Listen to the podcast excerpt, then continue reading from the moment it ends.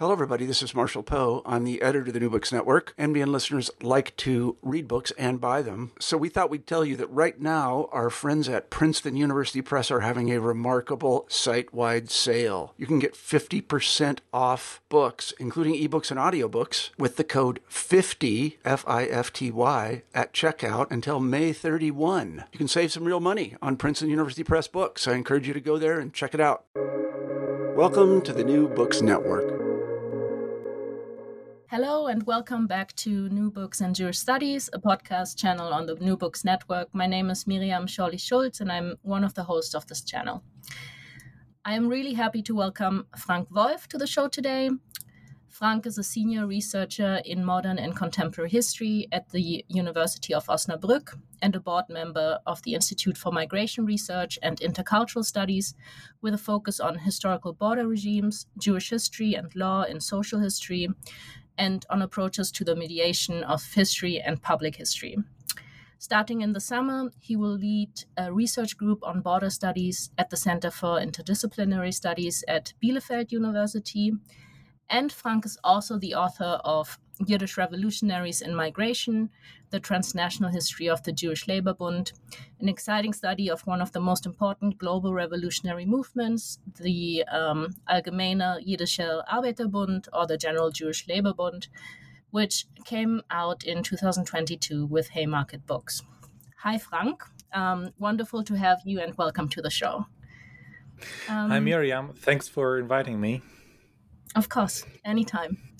Okay, let's start. Um, you start your introduction with a really curious anecdote of Daniel Cohn-Bendit, um, a figurehead of the European left, giving a lecture in Moscow in 2005 that is somewhat timely insofar as we are about to commemorate the 80th anniversary of the Warsaw Ghetto Uprising.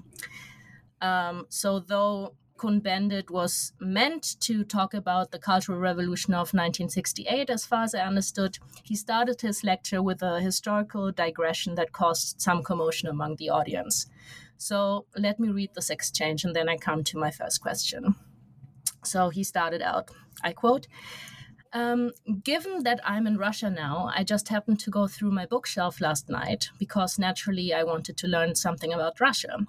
By coincidence, I came across this book. It's the story of Marek Edelman, the last survivor of the Warsaw Ghetto struggle, and he in turn tells the story of the Bund. After all, who still knows the history of the Bund? he asked.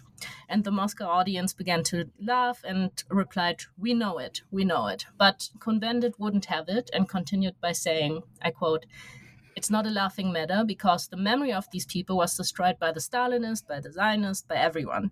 No one remembers this history this first history, this attempt by workers to organize. They were all Jewish and spoke Yiddish. They didn't want to go to Israel. They fought here in Russia. They fought in Lithuania. They fought in Poland. And their history has been totally erased by the traditional histories of the Zionist and the Stalinist. End quote. So this brings me to my first question. What indeed is the Jewish Labor Bund, and what do people remember and what not? And why has it been mostly forgotten? Wow, um, this is this is a huge question, and um, I, I start to to answer. It, I think in, in, several layers. So wonderful that you uh, bring in that uh, Cohn-Bendit quote, which, which, I also used um, for the uh, for opening of the book, because I think uh, what he is presenting there, or in the discussion, which then unfolds on that, um, are two layers which are really important if you want to approach and understand the history and the recognition of the Bund as a historical actor. It is one part that the Bund is where people discover the Bund and are completely surprised by this kind of history that is so different from what you think of Jewish organizational and party history. And we'll talk about this later, I'm sure. And the other part is that doesn't really go into the details. They just know about the Bund and they they have a feeling about it. And they also they all have, have it sort of sorted in some cupboard and it's so it's put away and uh, everybody knows what's in there and so you don't have to open it. Uh, and I think this is part of and, and third part, of course, is which is why I'm so happy that this book now came out in English. Are people interested in the Bund? Sons and daughters of Bundists, former par- members or participants in youth camps and everything that the Bund later set up. who are really detached to uh, attached uh, to it and really uh, have a feeling of a very specific history that they've been part of or that they've experienced through their parents or grandparents and um, and this is just a story that needs to be told again and again in different layers and so we have different sections i think different approaches to the history of the bund so why was it so special? what you ask is why was it forgotten? Um, in a nutshell, the Bund was um, the then in the uh, or it was founded in 1897 by 13 people in an attic in Vilna, Vilnius, uh, and uh, they were all representatives of different branches of the labor movement, which, of course, in Tsarist Russia was completely illegal and highly persecuted. So they met in this uh, um, attic to found a roof organization for these labor organizations, which then soon uh, picked up or made a very important strategic and um, um, essentially cultural choice um, to say we have to go to the streets to organize the people, the Jews uh, in Tsarist Russia, uh, which at that point included large parts of Poland and what's now Ukraine and Belarus, and what was called the Pale of Settlement for um, Jews to live in. And we have to go to these streets and talk in the language of these people, which was Yiddish. And that was a very important shift from what other revolutionary movements tried to do in Tsarist Russia, which was first to bring the workers to a certain level of education, which meant learning Russian, and then being able to be organized and um, uh, propagated. And uh, the, the Bund said, no, no, we have to start where they are, and we have to go to them. We have to start in these streets, and and then organizations developed, and uh, yeah, they, they really sprang up all over the uh, Rayon, and uh, many many groups emerged. Um, it's a bottom up uh, uh, movement that emerged, and it soon became the largest revolutionary movement in um, Tsarist Russia, which then, in to be short, uh, became a founding member, founding part of the um, Russian Democratic or Social Democratic Party got into trouble with them, was in and out, and then was the, the, driving or one of the main driving forces of the 1905 revolution. Very much uh, to the dislike uh, of Lenin and Trotsky, and uh, because they had a very different organizational idea about how to approach workers, which clashed in 1917 and this is why also why then again the bund was written out in a way of socialist history by communist history writing which also clashed in their part uh, with Zionist with the Zionist movement, which emerged at that time or was got, got really strong at that time. Um, because the Bund said if we want to go to these streets, we also have to change the conditions in those streets. We don't talk about going somewhere else, talking about creating a new country or setting up a new culture somewhere else. We've got what we want. We just need it to be fair and equal, and essentially, from a Marxist uh, idea, a class free society that needs to emerge and that we have to create here. So it was really a local revolutionary movement to begin with, which then became a global movement over the course what i tried to show in my book. When people moved and migrated because at that time when the bund emerged in that we've only talked about the russian period so far but in the russian period when it emerged it also um, was the time of great Jewish migrations when um, millions of Jews emigrated from Tsarist Russia or later then in the 20s from Poland to the United States to other parts of Europe or to Argentina. And there they took these identities and these ideas with them. They didn't just leave them behind. And this is where my book picks up and says, okay, we have two layers of a story that I want to tell. The first layer is what's happening in these streets. And the second layer is what are these people taking with them when they go somewhere else? Amazing. Thank you. And thank you also for the contextualization um, with the revolutionary movement in Russia for now. Um, and yes, we will talk more about the actual kind of um, local and transnational component, of course, of the Bund. Um, but so talking about like public memory and also transgenerational memory of course there was also scholarship on the bund which is however surprisingly scant actually for the importance of this movement, I would say, right? Um, so I was curious if you could give us an overview of the scholarship before your book came out and how your study intervenes into the scholarship. Um, so, what do you add to previous studies and how do you challenge them?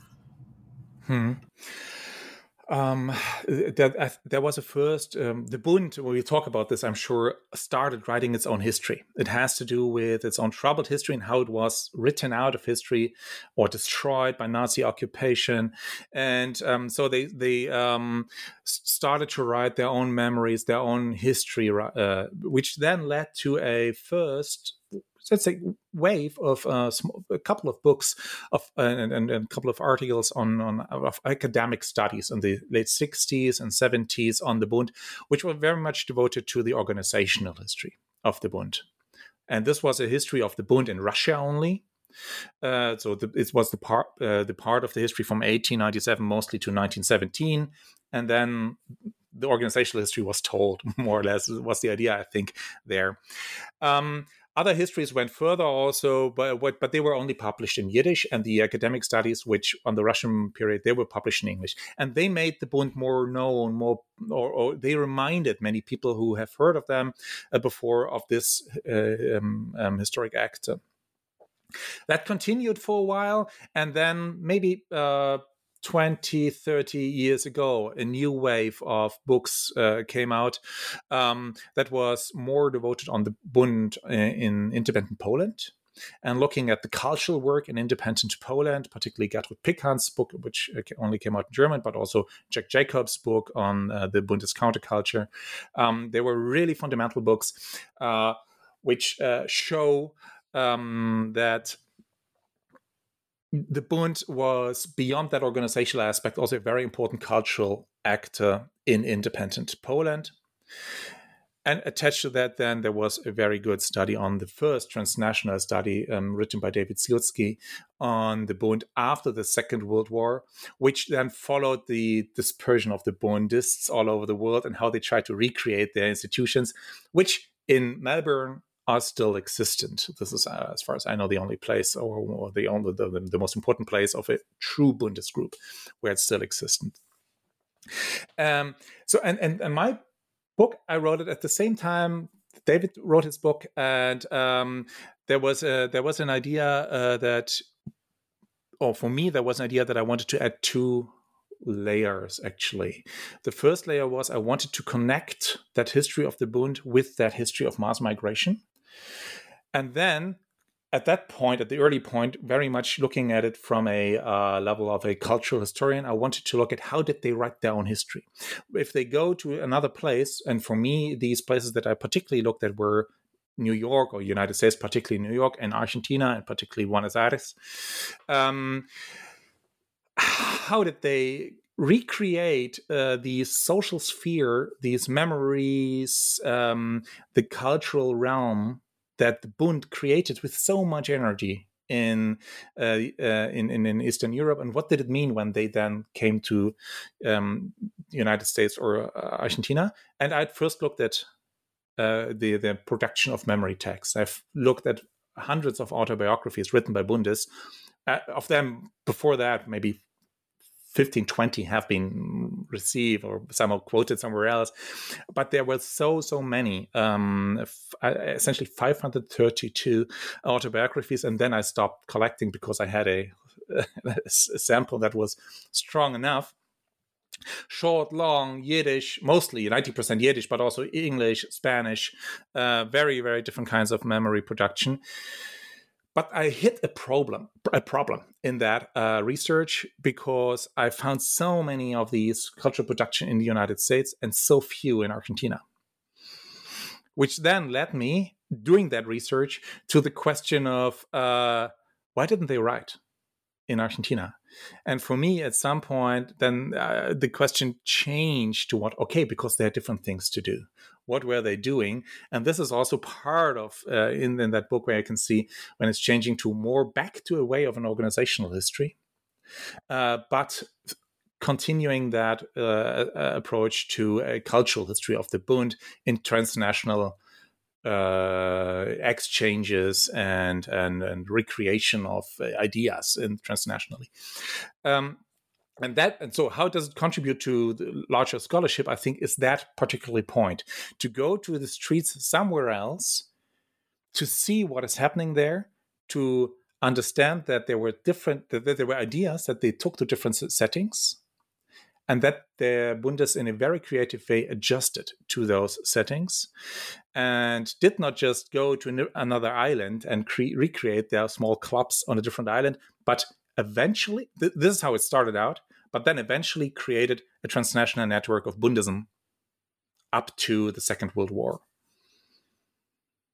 Right, but as you show, it's very clear that the Argent- Argentinian um, Bundes tradition is very different from the American one because mm. it's literally they responded to the conditions that they found themselves in. And I think it's really interesting to consider here the importance of a memory production in in the American context. Also, if we think about Holocaust memory in general, I think um, that really got me thinking.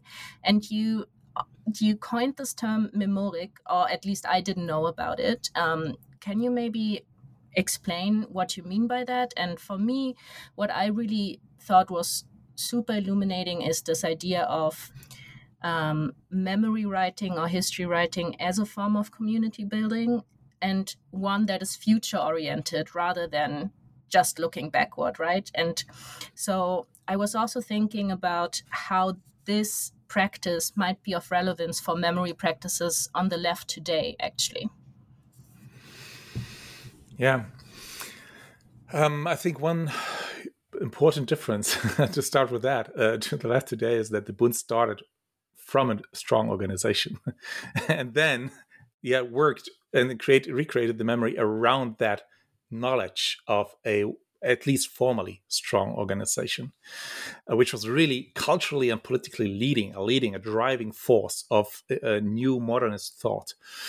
Um, so the memoric term, yes, this is something that when, when we translated the book, uh, we were we discussed a lot. Um, I had a wonderful translator here. Um, and we kept it in this memoric uh, term to, to, introduce it really to say this is just a conceptual term. The idea is uh, how I approach the Bund is, is, when I mentioned earlier when they went to the streets. Uh, I say what is really important here is to not think of the Bund so much through the lens of a classical party history if you look at the Bund, like a party history, you confine yourself to the idea of what a traditional party is. The Bund had a traditional party in its core, but it was much, much more. And so this is also why it's so hard to estimate memberships. So we maybe had the, first of all the Bund archive, the traditional Bund archive are destroyed, so we don't have membership cards and everything.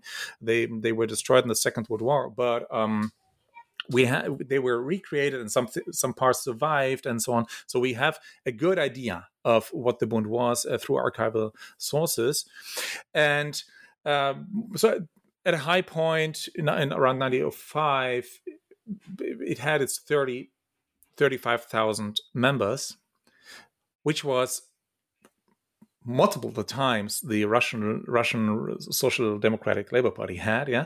But it's still far too small a number because you didn't just become a Bundes by signing in a card and and then you're a party member and you pay your fees. It was a movement that you participated in in the streets in the shtetl that you and you didn't really even sign up for it at some points you would just became a member and then you grew into it or you were part of it and it became an identity for hundreds of thousands yeah at least for some part in their life, for many for a longer period in their life. And that meant um, from that identity forming power that the Bund developed uh, through activism, and if this is a term that I really try to carve out in that book, activism or, uh, the, or the activist, the Bundesaktivist in, in Yiddish, the Tur. Um, he, he was really uh, the, the idea of a tour He or she they really created the Bund through their own actions, and they could be very different actions: um, organization building, uh, union organizing, uh, um, um, creating flags, yeah, illegally, hiding books, very, very different kind of activities that you could have in the Bund, which were then draw, draw you in. And what I realized at some point, starting around 1905 and the revolution, is that writing about the origin of the Bund becomes such an activism, form of activism. And that in migration becomes a very strong form of activism to attach people even in remote places to the Bund, which was really called by um, former members say, let's commemorate this and that. And then let's write about this and that event.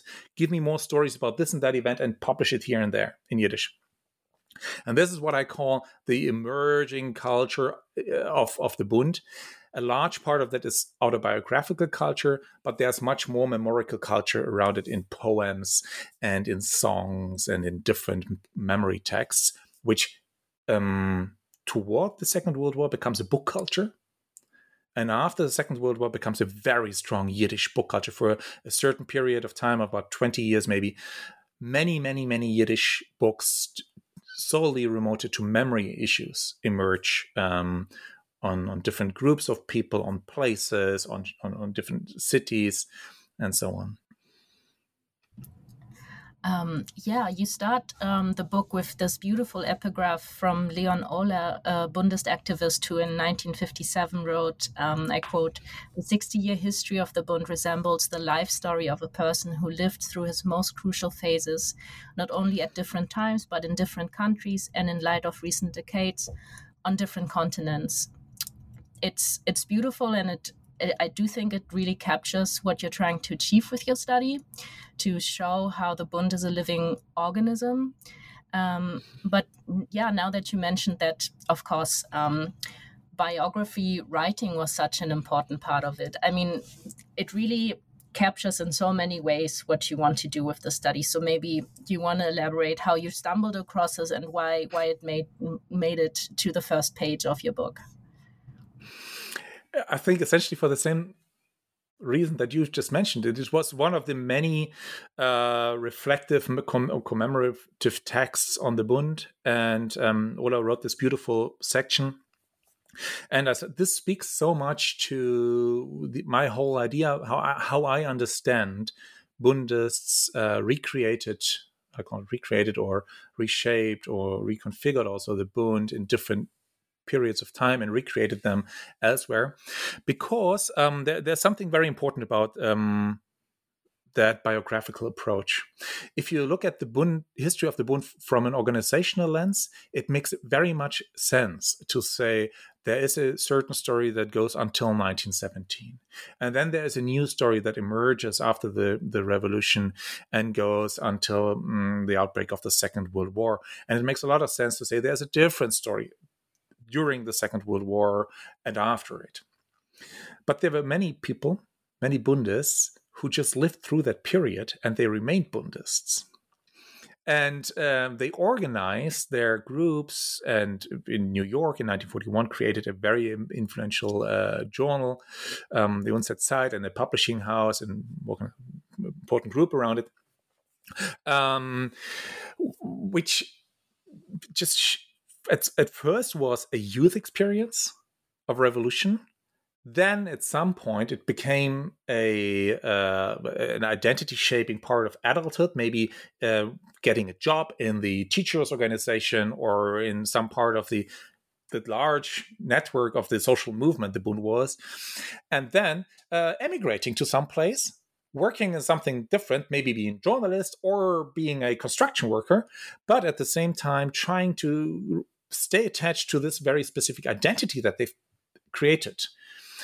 And so small groups emerged and they very much devoted time to, to memory projects.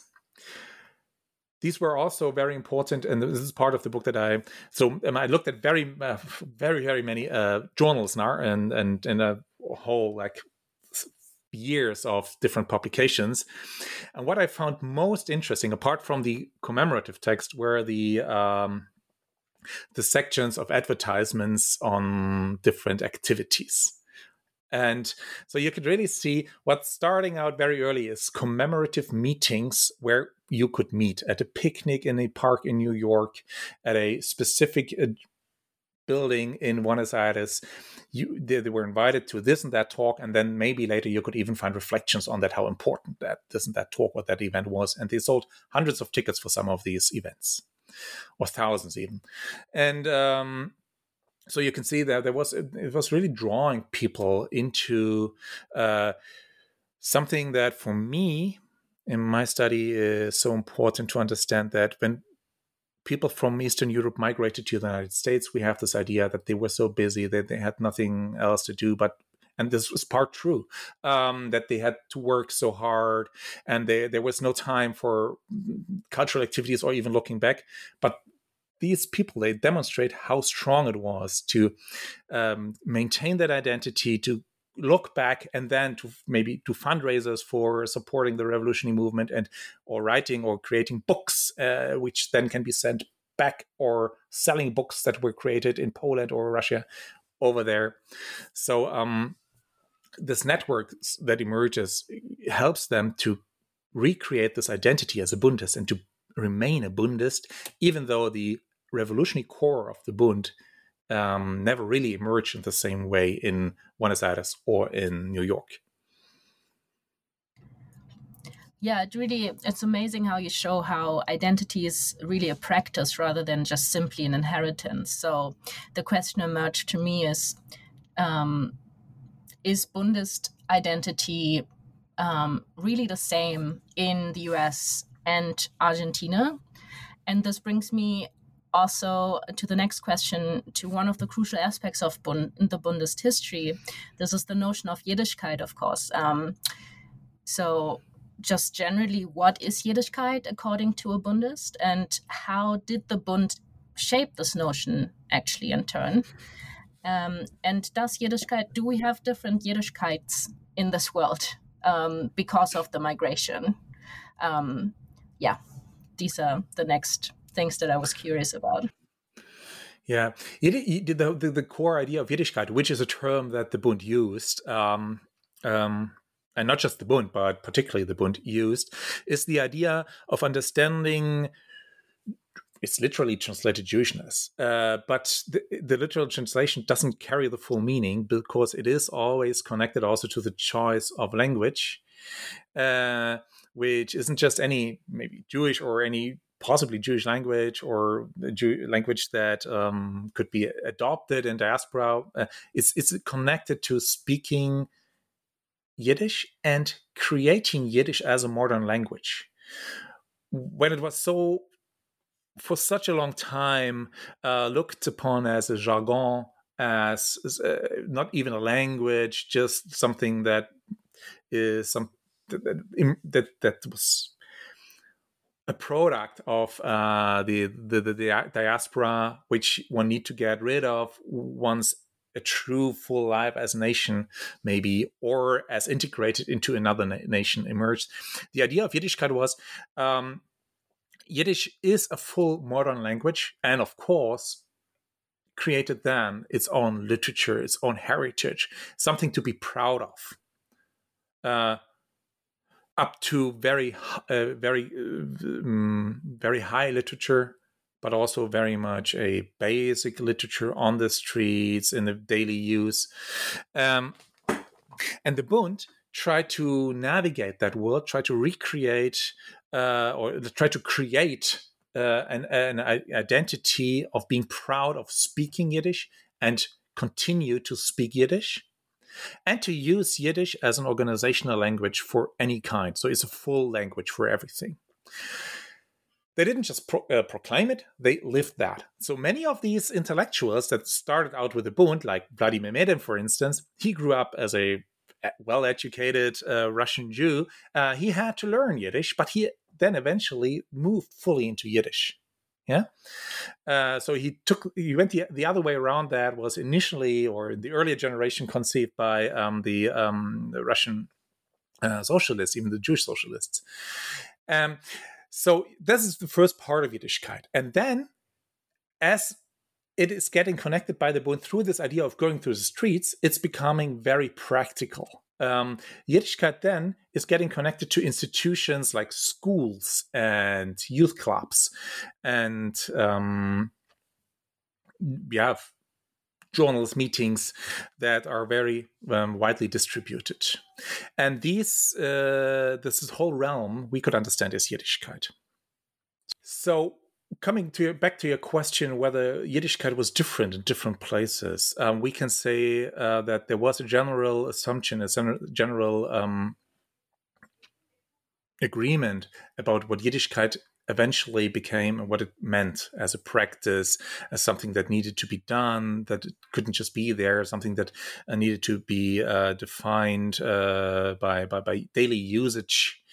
Um, but uh, at the same time, of course, uh, Yiddishkeit played out differently in different places. So, if you, if for instance, if social you, Jewish Socialist Bundists came to New York, they entered a, a sphere where a certain Yiddish culture was already existent. The Vorwärts had already emerged as the leading uh, socialist uh, daily. And it wasn't just a daily, a journal, it was really a network. It was really a huge actor that defined uh, political life in the streets of New York. And uh, also very much uh, looked that there was no different, no second forwards coming up, tried to integrate as much as they could, but also to control what was emerging. So at some point they cooperated, the Vorwärts Association cooperated with the Bundists. At some point they felt a competition and then they started to, yeah. So it was a very different, uh, very specific kind uh, that the um, uh, Bundists could recreate or their own Bundism in New York. When they came to Buenos Aires, there was nothing of that kind. They created, um, they, they, they, they recreated a group, which I understand as a true Bund, essentially, really shaped after the Bund. It was an Argentinian Bund. It was called the Gruppe Avantgarde, so a group progress, and um, and they also created their own journal in 1908, and that journal is beautiful. It's it's a wonderful journal, and I I'm so happy. It took me a while because the archives didn't really have the whole full run. I now have a full run of the found a full run of these um, of these uh, first three years until they were forbidden, and. Um, and it's a beautiful journal. It's very self confident. It's very sure of we have to go through very diff- various different steps of creating a group um, that also went through struggles very similar to the struggles uh, of uh, like those in in, in in, in Tsarist Russia at that time or a few years earlier. Um, so, um, and it was the first, I think, uh, I, am not fully 100% sure, but I think at least when it comes to longer runs, it was the first Yiddish journal in Latin America at all. Uh, there were individual pages in Yiddish, uh, maybe uh, uh, attached to the La Protesta, which was an anarchist journal, but a full run um, in Latin America, like a complete journal that is continuing for a time and not just trying to emerge for a year or two or for for uh, an an, uh, an uh, a volume or two. Um, a number or two, and now I got it. but um, um, really continuing monthly in full fashion with everything that you could think of a journal of that time. They were the first um, that to to create that, and they did this very conscious of carrying over Bundes idea and organization ideas, notions of Yiddishkeit to uh, Rio de la Plata, trying to have the same confident Yiddish culture, even having language clashes against Spanish in a very similar fashion, like the Bund had against Russian in Russia. And then um, connecting it to union, uh, the creation of unions, later to schools and uh, to other initiatives, which were so similar to the ideas um, what happened in Russia. So I think this was the idea of recreate a Bund in uh, Argentina. So the Yiddishkeit played out very differently there, even though the fundament, the basis was very similar to what the Bundists in New York took with them. Great, amazing. I mean, connected to this question of Yiddishkeit, um, I would like to return to the fifth congress congress of the Bund, which is um, this year 120 um, years ago, took place um, then, and um, there were two um, issues that dominated the debate: the upcoming Congress of the Russian Social Democratic Labor Party that you've mentioned already, right before it split into Bolsheviks and Mensheviks, and the national question. And we also see there already kind of a transgenerational um, struggle within the Bund. So um, I'm really curious. I mean, you mentioned this a little bit, but really the relationship to the Russian Social Democratic Labor Party, um, specifically, of course, um, the Bolsheviks, um, but also the Mensheviks and then Marxist Leninism. So, why did the split happen? Why didn't they collaborate? Um, is something that I'm really interested in. Um, and then connected to, I mean, all of this is connected, of course, to this idea of Yiddishkeit. Um, what about the national question? What was their response.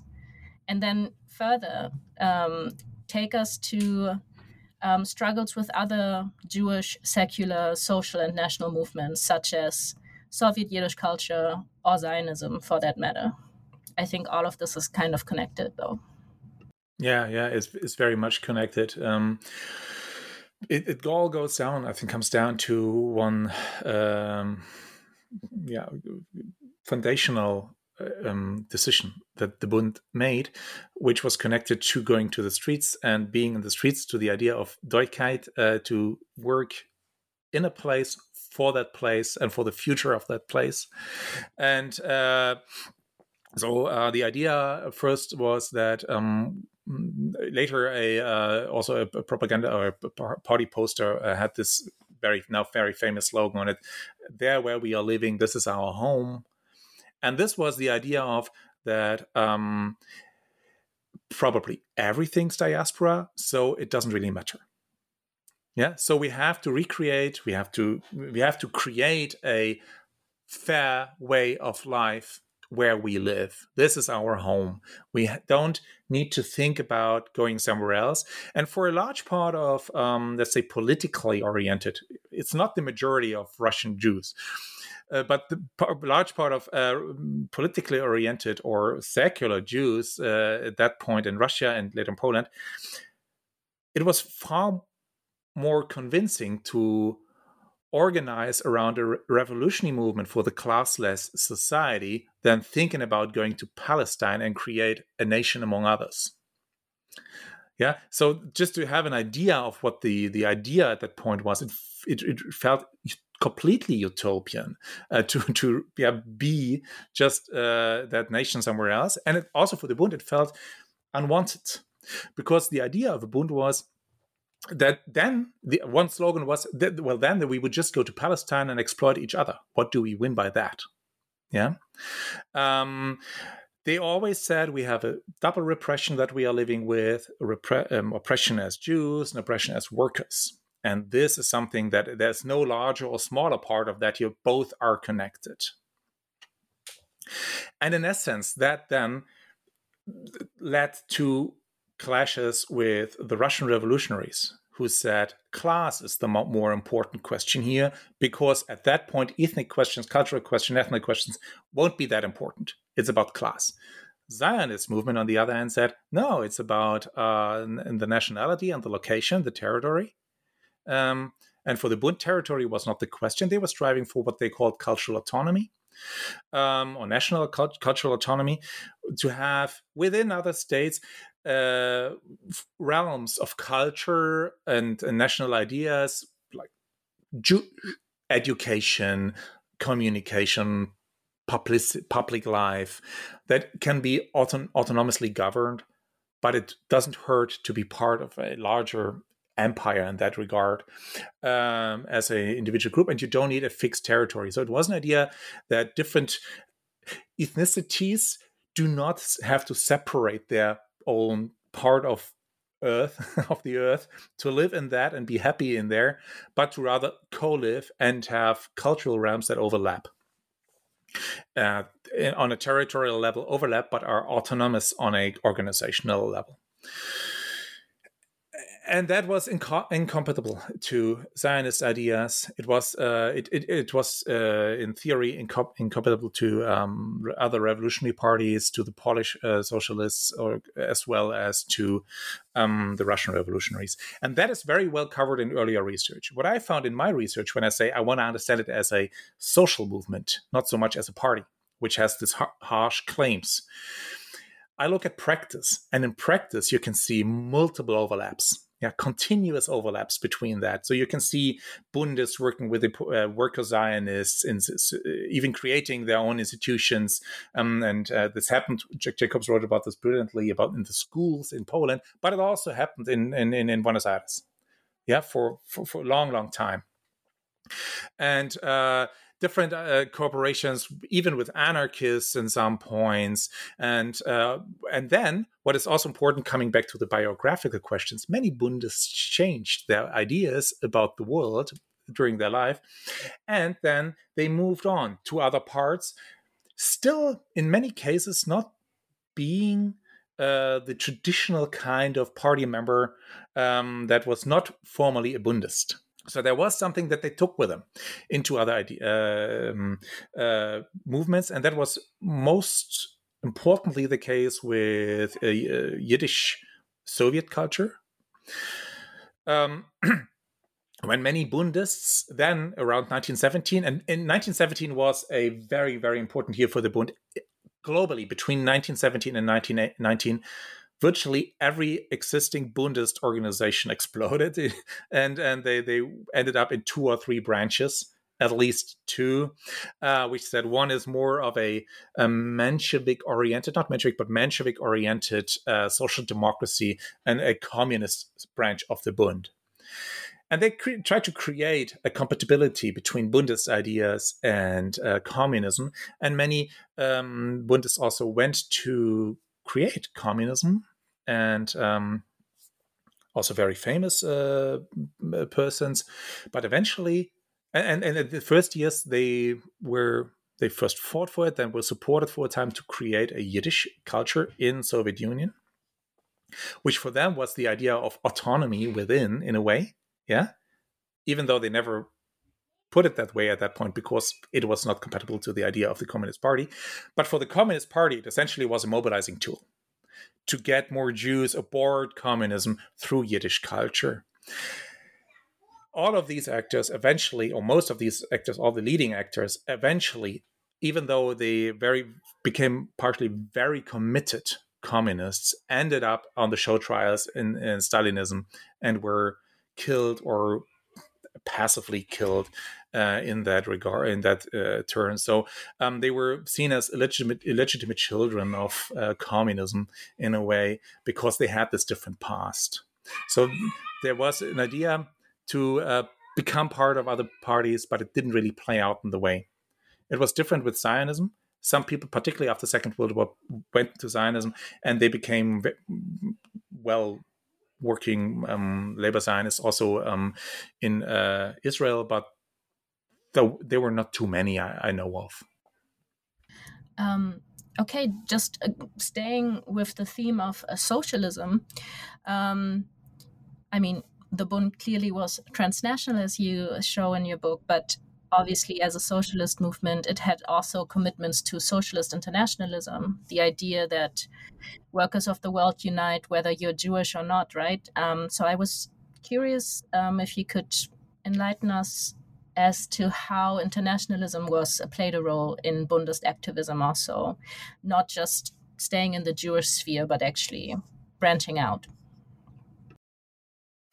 So one part of the transnationalism that I'm looking at in this book, also which I think uh, is sort of what I try to write as a uh, also as a sample study of political transnationalism in in the uh, early 20th century or late 19th century and early 20th century um, is connected to that Bundist realm, but of course, um, transnationalism played out in different uh, ways. And for the Bund, it was also very important to be connected to other parties and um, be part of the large international social democracy that emerged at the late 19th century.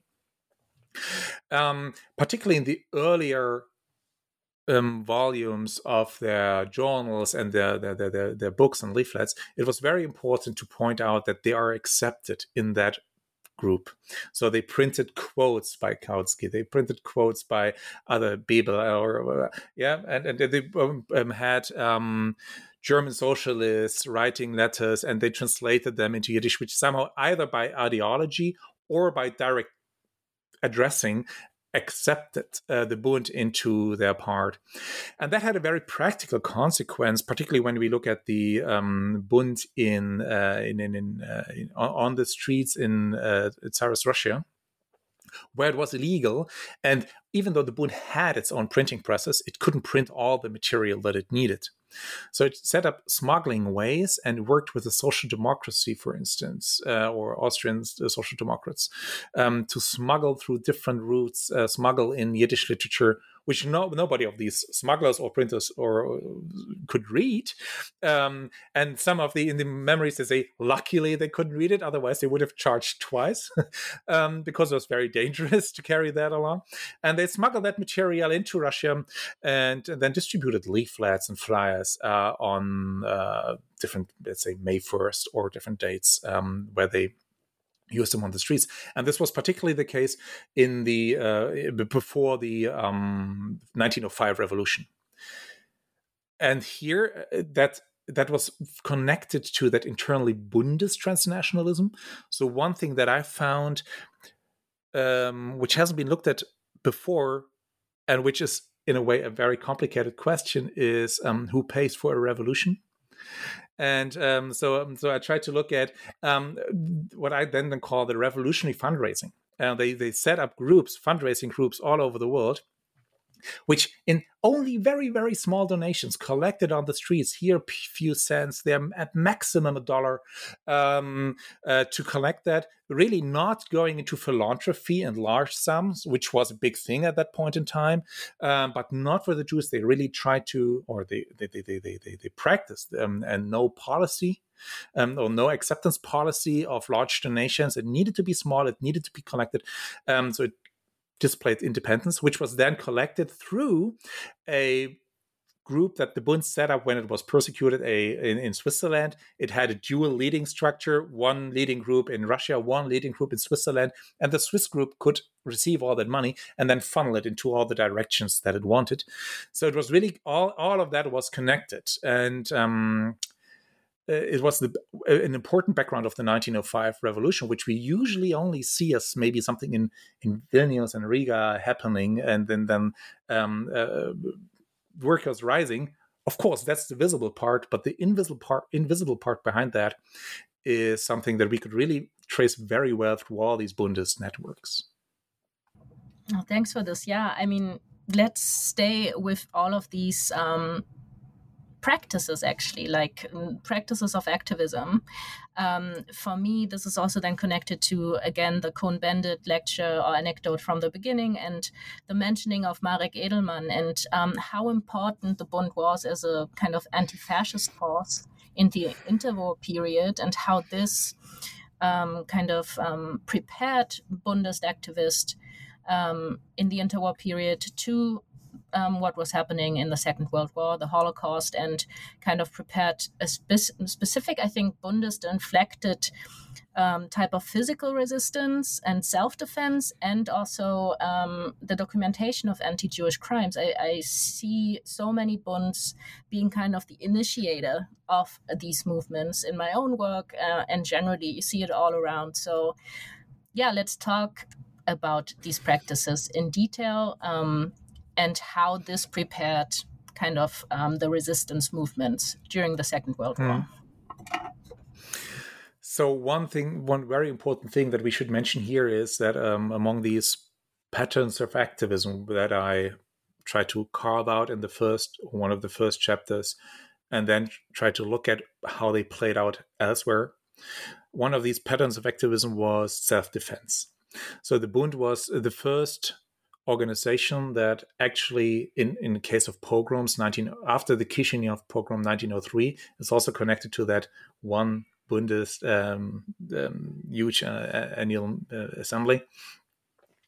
Um, called for we have to be conscious uh, of uh, anti-Semitic attacks, and we do not go back to what other organizations do, which is appealing uh, uh, um, to higher authorities to help and save us. No, we arm ourselves and we fight back. So, and this part of self defense really becomes an important, even though essentially there, there were many Bundists involved, but not all of them, but it becomes an identity factor within the Bundes movement of that organization that fights back and it also makes it very cool. So uh, the the group like the Kleiner Bund emerges, which are really kids, eight nine year old kids, and they try to be Bundists and play Bundists, which at that point also is very dangerous. And and then so there are many stories also where they um, barely survive the, their attempts to be Bundists because it was connected also to political violence, not in a way uh, that was violence of overthrowing a government, but of defending oneself, which was connected to connecting the, the meetings uh, where they met. Uh, uh, sorry, protecting the meetings where when when they met and um, against attacks from yeah uh, black party groups or whatever. Um, or police, and uh, it was connected to securing the flag and other very important items and demonstrations to anti-pogromist um, um, self-defense organizations, which were not solely Bundists, but the Bundists were the driving force, and they mobilized other also non-Jews into these um, organizations to fight back, um, and that continued into also uh, con- protective groups in Poland. And in the interwar period, the Bund was very conscious of the rising rising fascism all over Europe and um, so if you look at the let's say journals that appeared in in, in, in Argentina in the 30s, you could see look at Spain all the time. Yeah, so, yeah. so this is really important um, to to see there's something important happening. This is connected to us. Yeah. Um, so they knew in a way that something very very bad was about uh, to emerge and about to happen. Um, in the and this was also connected to a, a strong sensitivity connected to relief work the Jewish Labor Committee, for instance, which was not essentially Bundes, but something that I in this in this book uh, try to establish as secondary Bundism, which is the carrying the idea of the Bund to other organizations which don't have the name of the Bund on it, but very many ideas of the Bund in it. And the Jewish Labor Committee, I think, was one part of these secondary Bundist organizations which um, collected uh, money, and also they had a veterans fund, which was was a Bundes uh, um, uh, collection fund, for instance, which supported socialists uh, in Europe, which were persecuted and and and very early also um, German socialists and some Jewish socialists, but not only. So it really became a, uh, a, the the idea of create different kinds of relief, which then developed into resistance. And very also high risk activities like Marek Edelman smuggling weapons in and out of a ghetto, which is really, really um, I don't know what to say about that. It's, it's just amazing to just to imagine that. Um, uh, so um, they also here again, it, these were often groups connected to Zionists, sometimes led by Bundists, sometimes connected by Zionists, sometimes trying to, for instance, in Warsaw, trying to uh, get the Polish socialists aboard for a joint uprising. So also very complicated terrain that they tried to navigate in that uh, time, and it didn't always work out, like in Poland, for in Warsaw, for instance. Um, but um, the idea here was to resist. They knew they couldn't win, but the idea was uh, that you had to act, you had to resist, and uh, that's that needed to be organized. And I think that in a strong way connected to the whole idea of what Bundism was about to not accept an oppressive reality. And even if it takes highest risk activism, um, you should not accept it. Yeah, thanks for this. Um, really fascinating. Um, the study really intervenes in so many ways into the into scholarship on the Bund by, as you said, like bringing all of these stories together, conceiving of it as a social movement, and then finally this transnational component. Um, and in in your introduction, you you seem to be um, yeah, you're intervening into the study of international uh, transnationalism in general, not just um, specific to the Bund, but um, what was um, what did you think was missing um, about transnational studies generally and Jewish studies? You mentioned, I think, that transnationalism is somewhat essentialized in Jewish studies sometimes as kind of just a given naturalized component of Jewish culture without actually looking at how this is practiced. So I was I wanted to hear more about um, your approaches to transnationalism um, and what's new about it. Yeah, this is uh, from the conceptual part very important to me, um, which is also connected to um, my work in, in migration studies because I think transnationalism, there are very different ways of writing transnationalism. I'm certainly not presenting the, the, the, the catch all solution here. Um, what I wanted to uh, try to uh, create here is an approach that we need to write transnational organizational history, transnational political history. Um, that we uh, in a, there are many brilliant studies on the Bund in different cities or on, on, on Jewish life and political life, on parties in different cities or in different countries, but they tend to hit boundaries when it comes to um, epochs like or phases like um, revolutions so this is like a natural selection for historians to say we look at this and then later we look at that, um, but it doesn't fit to lives. At the same time, also uh, these many of these people don't stay where they were born. They go somewhere else. They go back. Uh, they have an idea of maybe going to Israel or Palestine, and then they don't because, or or some Bundesheer did, and then they didn't like it, and they went on to Argentina. Um, or they went to this place because they got tickets and then they got tickets to the other place. So it's very yeah it's, it's not a planned uh, emergence the way that transnationalism then plays out in these biographies. And i wanted to approach coming back to the ola um, uh, Leon Ola uh, quote that you have approached the history of the Bund in a very similar fashion. So it wasn't uh, um, decided that the Bund needed to be a Russian organization when it was founded. That was the idea, but it played out very differently because things happen. Yeah. And part of that was under the control of the Bund, like, and the idea of the Bund, like creating that second head uh, the, the central committee, the foreign committee, the second part of the central committee in Switzerland. That was a conscious decision. But there were many things that happened which were not conscious decisions or not based on conscious decisions. They emerged, and then Bundists acted with that, played with it.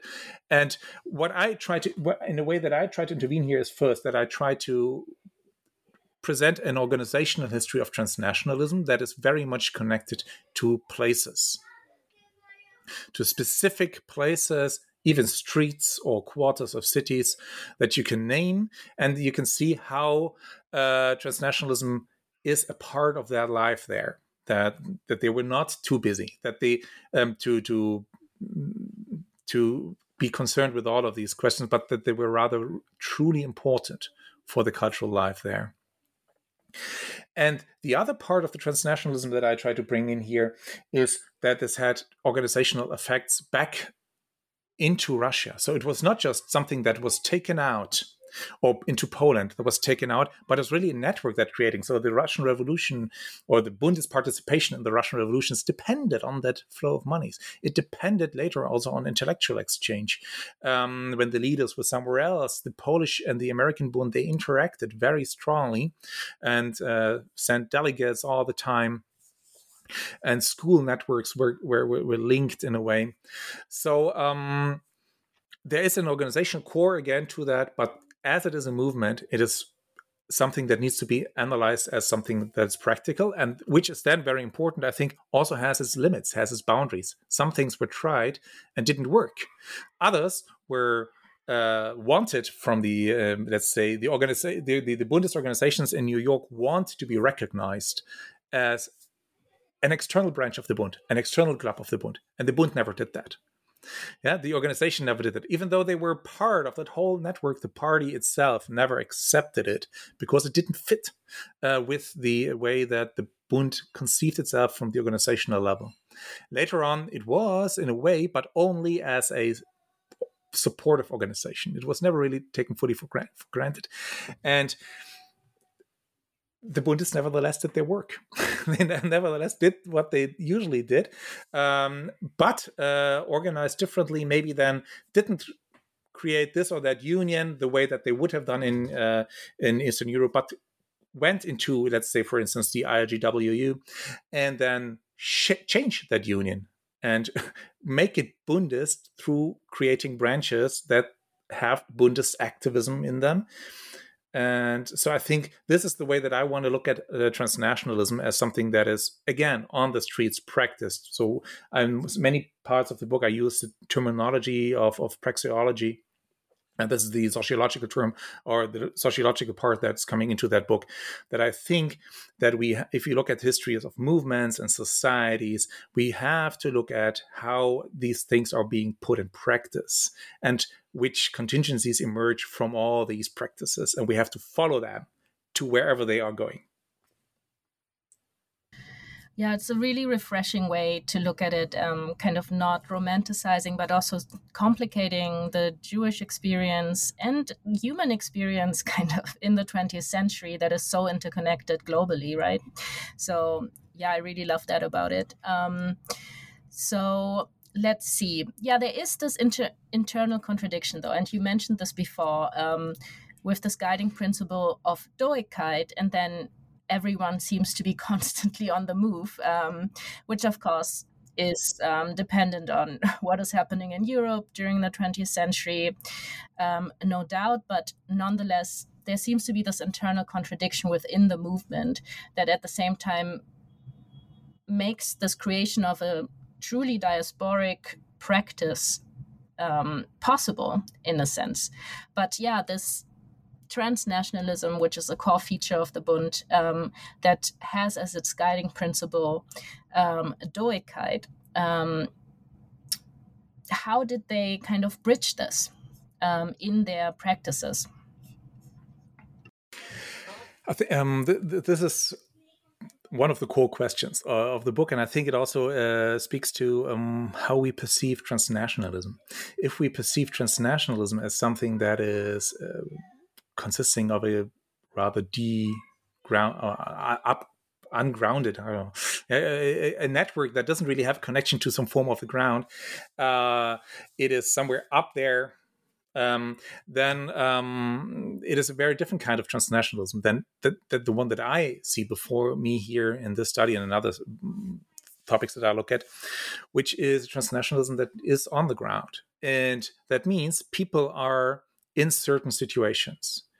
And in these situations, they live certain lives. And we have two ways of approaching these different ways of lives. One is we think of these people as only in that let's say, a city, and in that economic situation, defined in that city.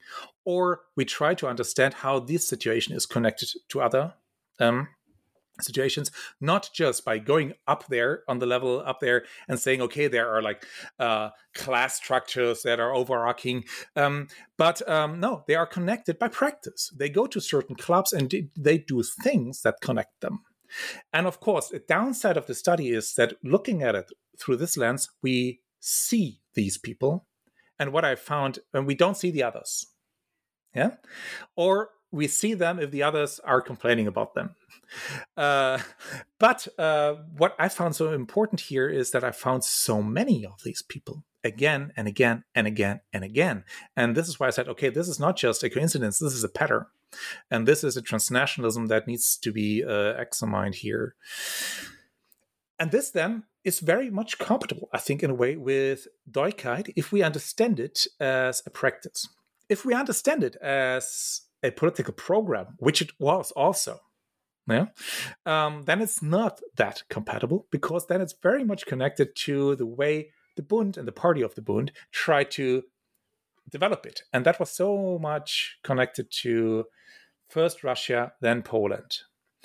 And this also is a way of looking at it the way that how, how the Bund essentially what did not succeed. This is also a story that needs to be told. We, I'm, I'm so fascinated by it, but we don't have to uh, forget, or we should not forget, it did not succeed.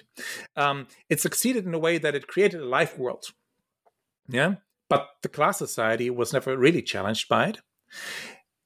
Nor was there something like a cultural autonomy emerging in some place even though I th- still think this is a wonderful idea, um, uh, it, it, was put in practice through its own existence by the Bund, but never a political uh, institution in this or that country. So, um, and, and the Bund only aimed at creating that in Eastern Europe. And maybe that was a mistake maybe it should have at some point much earlier than it then in a way did after the war uh, have understood the truly global presence of Bundism and its diaspora elsewhere and try to also uh, understand transnationalism there because it tried to focus on Russia and everything played toward Russia or Poland and where there was so much potential, particularly in Argentina at some point, and in New York, of course, as well, or in other cities. You could mention other cities. So, so up to, Rochester and the cities that we had which had um, um, Bundist branches, which have a strong imprint in the archives. So they must have meant something. Um, uh, yeah, and um, in this way, doikayt, I think, met a problem in migration connected to what we talked about earlier the question of Yiddishkeit because as natural as Yiddish language was and remained also in interwar Poland in the Jewish communities and Jewish life in Poland, it was not the case in emigration. Spanish and English took over, and at some point, the Bundist branches of the Arbeiterring, uh, the workmen's circle, um, and then also discussed that is uh, we have to change to English because it's a question of life or death. That's what they say in the, um, but um, they never really make that move because it didn't work. It, it it worked only in Yiddish, and this is something that they couldn't overcome, and this is something that could, to some extent, be. Um, prolongated in a way in existence toward youth culture and youth camps and trying to secure that, but it never really developed an idea of how to shift into how to create a world, recreate Bundism in a world that is not Yiddish speaking. Yeah, yeah. Um, so you just mentioned, and this is really how I wanted to end this conversation. Also, kind of my last question, and then there's one more. Um, yeah, is Bundist history a history of failure ultimately? Um, we've started out by saying that the Bund is mostly forgotten. It clearly didn't succeed. Um, fascism, of course, was by far the the the power or the force that destroyed it. But there were other other components too. For instance, um, yeah, the migration to the United States and kind of cooptation by capitalist um, structures, I would say, also, and not to mention, of course, um, linguistic assimilation.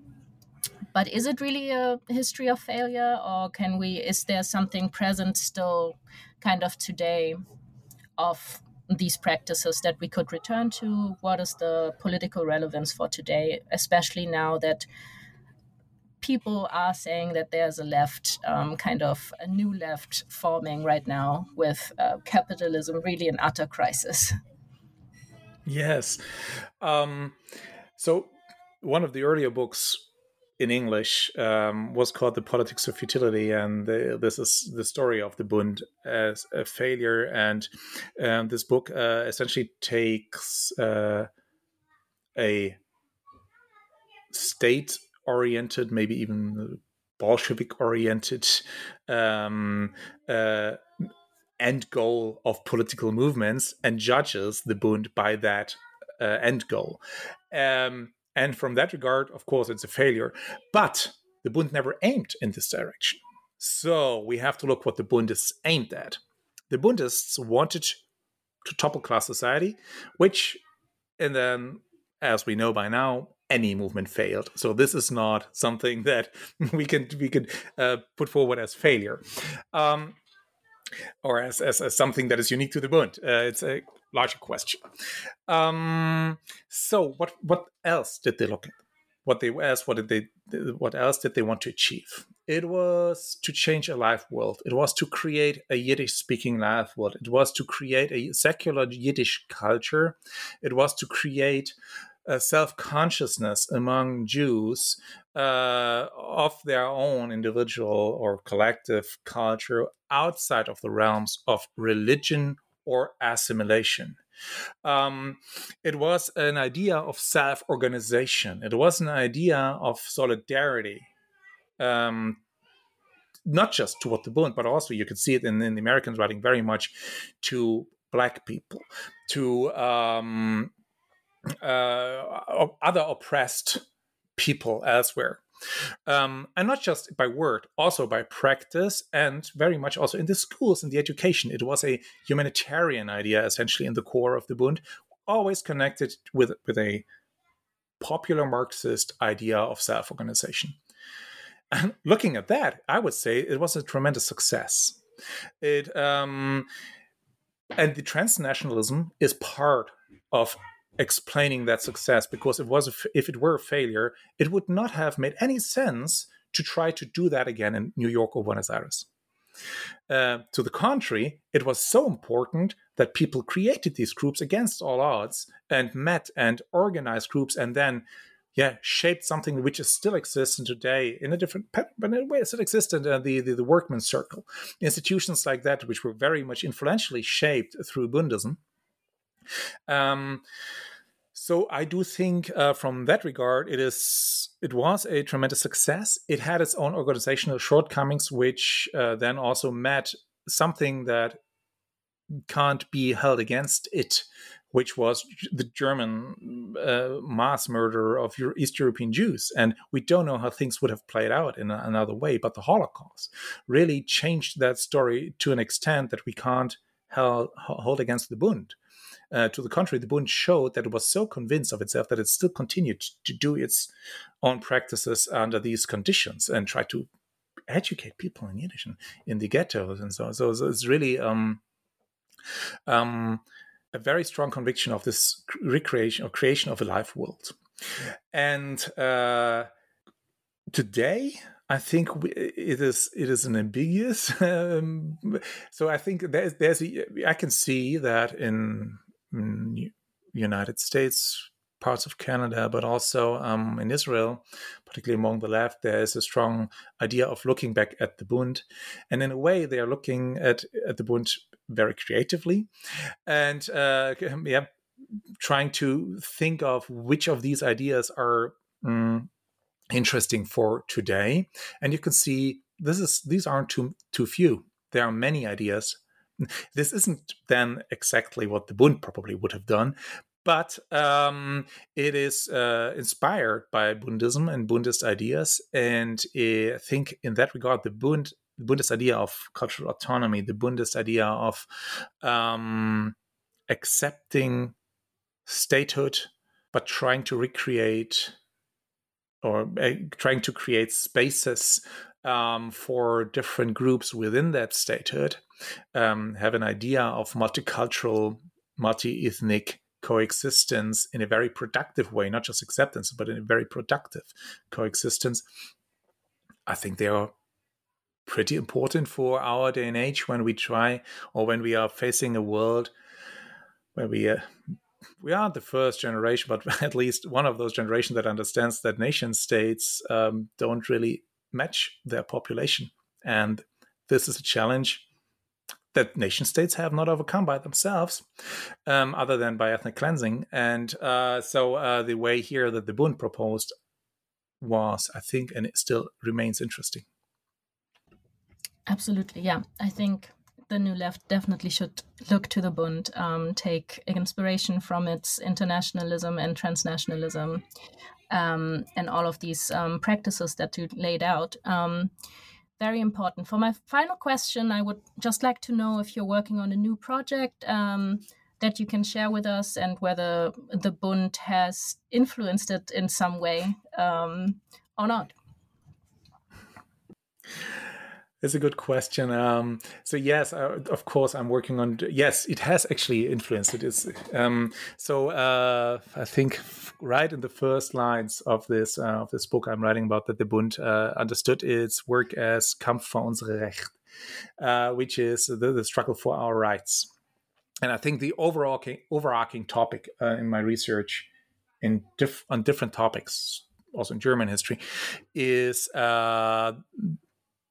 struggles for for collective rights, um, particularly also struggle for human rights and mobilizations for rights. And of course, Bund the Bund fits into that completely. And now I'm very much looking at um, the way borders. I'm, I'm, working largely on border studies and um, and how borders uh, change societies that are creating borders and how that is also connected or tried uh, or uh, antagonized by um, right movements, um, human rights movements, and other um, basic rights movements that are connected, uh, I think, to, to the core idea that the Bund probably would have also agreed with that um, borders of nation states create more problems than they resolve, and that um, the f- fight for rights is something that cannot be reduced to one group living within these boundaries and not to other groups, but that they are intersecting and that they are connected. Amazing, yeah. Um, shout out to all of those border abolitionists that are working very hard to get rid of this um, as a metaphor and, of, of course, as a physical um, thing that is spreading across the world. Um, so, yeah, thank you so much. I mean, this is a great way to end this uh, wonderful conversation and something big to look forward to. Um, I would like to thank you for taking the time to talk to me today and um, to everyone out there. This was Frank Wolff, and we were talking about his book, Yiddish Revolutionaries in Migration The Transnational History of the Jewish Labor Bund, which came out with Haymarket Books. Um, this book, I think, is mandatory reading. Um, so go read it, um, use it in your classrooms, and buy it for your libraries. Um, thank you, Frank, again. And uh, thank you to our listeners for tuning in. This is Miriam Scholli Schulz for the New, New Books Network. Ähm, seid gesund.